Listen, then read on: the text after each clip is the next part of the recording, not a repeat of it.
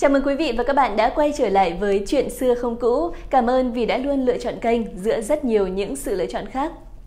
Quý vị và các bạn thân mến, chuyện mỹ nhân làm điên đảo một triều đại không phải là chuyện hiếm trong lịch sử phong kiến. Không ít những ông vua vì không thoát được vòng đam mê nữ sắc nên đã bỏ bê chính sự, bị lợi dụng dẫn đến sự sụp đổ cơ nghiệp đế vương. Từ cổ chí kim, có rất nhiều anh hùng hảo hán xông pha chiến trường, hiếm khi bại dưới âm mưu của kẻ thù nhưng lại bại dưới ải mỹ nhân. Thế nhưng trong lịch sử Việt Nam, có một vị chúa Nguyễn đã quyết tâm lấy mạng mỹ nữ mình yêu thích nhất để tránh họa vong quốc sau khi đọc được câu chuyện về Tây Thi. Hành động này cho thấy sự cương quyết của Chúa, thà để cho người đẹp có thể chết oan ức, cũng không để có bất cứ mối nguy nào nhen nhóm. Cho đến nay, người đời vẫn không khỏi thương xót cho mỹ nhân có số phận bi thảm. Vậy câu chuyện này cụ thể như thế nào? Chúa Hiền Nguyễn Phúc Tần ấy là ai? Mời quý vị cùng chúng tôi tiếp tục tìm hiểu.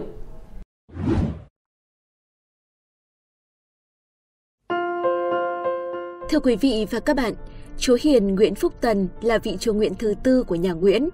Ông ở ngôi từ năm 1648 tới năm 1687. Nguyễn Phúc Tần là con thứ của Thượng vương Nguyễn Phúc Lan. Năm Mậu Tuất 1648, khi Nguyễn Phúc Lan đột ngột qua đời, Nguyễn Phúc Tần đã mời chú là Nguyễn Phúc Trung lên gánh vác việc nước, song ông này từ chối. Nguyễn Phúc Tần lên ngôi ở tuổi 29, thường được gọi là Hiền Vương. Hiền Vương là một vị chúa tài năng và đức độ. Trong 40 năm trị vì đàng trong, ông mở mang bờ cõi cho làm thủy lợi, khiến dân chúng được mùa, lao dịch thuê má giảm nhẹ, bờ cõi vô sự, nhân dân ngợi khen là thời Thái Bình. Sách chín đời chúa 13 vua triều Nguyễn chép lại rằng, ngay từ khi mới lớn, Nguyễn Phúc Tần đã tỏ rõ được tài năng và trí khí của mình. Chúa thượng Nguyễn Phúc Lan biết con giỏi nên sớm lập thế tử, phong cho ông tước dũng lễ hầu.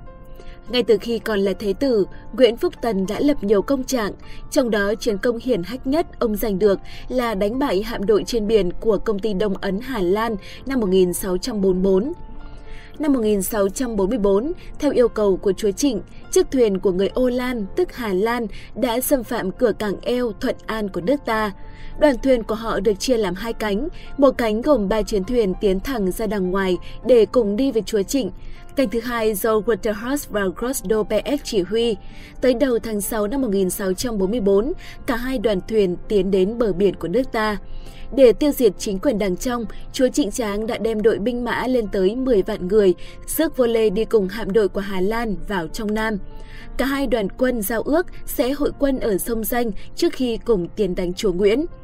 Khi đoàn thuyền của Baek trên đường đến điểm hẹn thì tại Phú Xuân, chúa thượng Nguyễn Phúc Lan đã được tin cấp báo. Thế tử Nguyễn Phúc Tần đã không chờ tới khi có ý kiến của chúa Nguyễn Phúc Lan mới hành động mà ngay lập tức báo với trưởng cơ Tôn Thất Trung đưa thủy quân ra đánh. Tuy nhiên Tôn Thất Trung lấy cớ chưa bẩm mệnh, ngần ngại không quyết đoàn thủy binh do Thế tử Nguyễn Phúc Tần cầm đầu tiến thẳng ra Biển Đông, vây đánh thuyền Hà Lan. Quân Hà Lan hoảng sợ, chống cự không nổi, phải bỏ chạy ra khơi. Trong tình thế hoảng loạn, quân địch tự phóng lửa đốt cháy tàu Quidenes.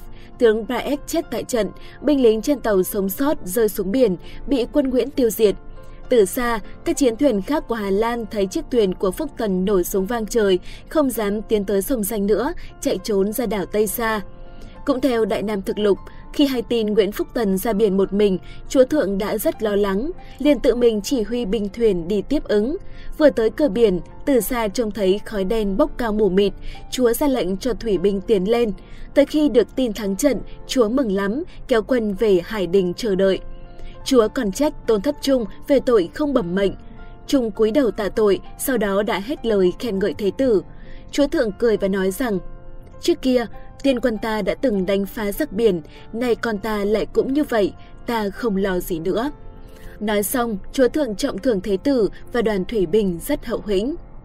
Vâng thưa quý vị, đó chính là lần đầu tiên người Việt đánh bại hạm đội hải quân của phương Tây.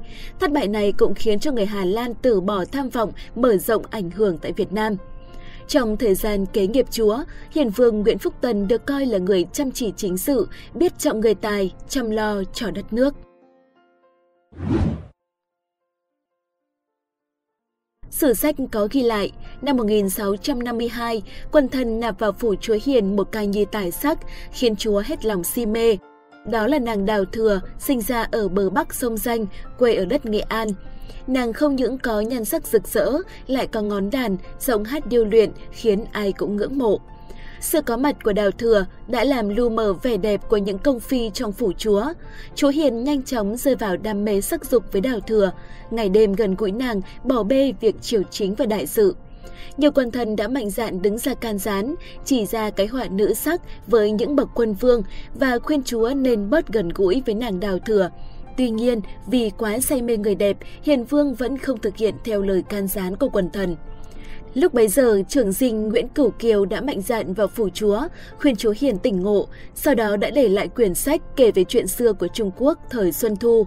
Chuyện kể rằng, vua nước Việt thời Xuân Thu là Câu Tiễn đánh nhau với nước Ngô bị thua. Theo kế của mưu sĩ Phạm Lãi, Câu Tiễn dùng mỹ nhân kế dâng người đẹp Tây Thi cho vua Ngô là Phủ Sai. Phủ Sai mê nàng Tây Thi quên cả quốc sự, bị Câu Tiễn đem quân đánh, dẫn đến nước Ngô bị mất, Phủ Sai bị giết. Lúc ấy Hiền Vương giật mình và ngẫm nghĩ, lẽ nào đào thừa chính là Tây Thi mà chúa Trịnh đưa vào. Sáng hôm sau, chúa lập tức sai người đẹp đào thừa mang tới tư thất của viên võ tướng là trưởng dinh Nguyễn Cầu Kiều một bộ triều phục mới, rồi từ đó không ai còn thấy nàng trở lại phủ chúa. Người đời sau cho rằng trong gấu áo của bộ triều phục đào thừa mang đi có bức mật thư ủy thác cho cửu kiều kết liễu đời nàng để tránh cho sứ đàng trong trong cái họa Tây Thi. Và chắc rằng vị trưởng dinh tâm phúc chắc nắm rõ mật hiệu với chủ nhân đã thực hiện ý chúa một cách trọn vẹn. Theo phủ biên tạp lục, từ sau câu chuyện đó, Chúa chăm lo giảng võ, sửa sang khí giới, chiêu mộ người có đảm, có sức, tập trận voi, luyện thủy quân, mưu đồ tiến lấn ra ngoài bờ cõi.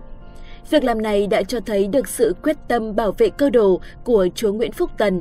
Ông không cho phép bất cứ một mối nguy nào có thể xuất hiện để đe dọa sự bền vững của Vương Triều. Người đời sau này cũng không khỏi thương xót cho số phận bi thảm của mỹ nhân đào thừa.